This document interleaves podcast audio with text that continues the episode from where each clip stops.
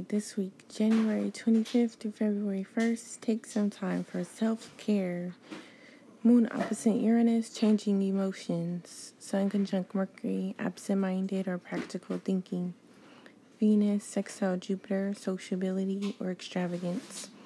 Mars, sextile Jupiter, conflict or settlement of official affairs. Jupiter, sextile Uranus, sudden recognition or conflict. Venus, trine Uranus, independence and love. Mercury, conjunct Pluto, strong communication or obsessive. January 29th, Jupiter conjunct Mercury. Exaggerations. January 30th, Sun square Uranus, unexpected things or independence. January 31st, Sun conjunct Saturn, persistence or restrictions. February 1st, Venus conjunct Mars, passion or dis- direct speech. Take some time for self care this week.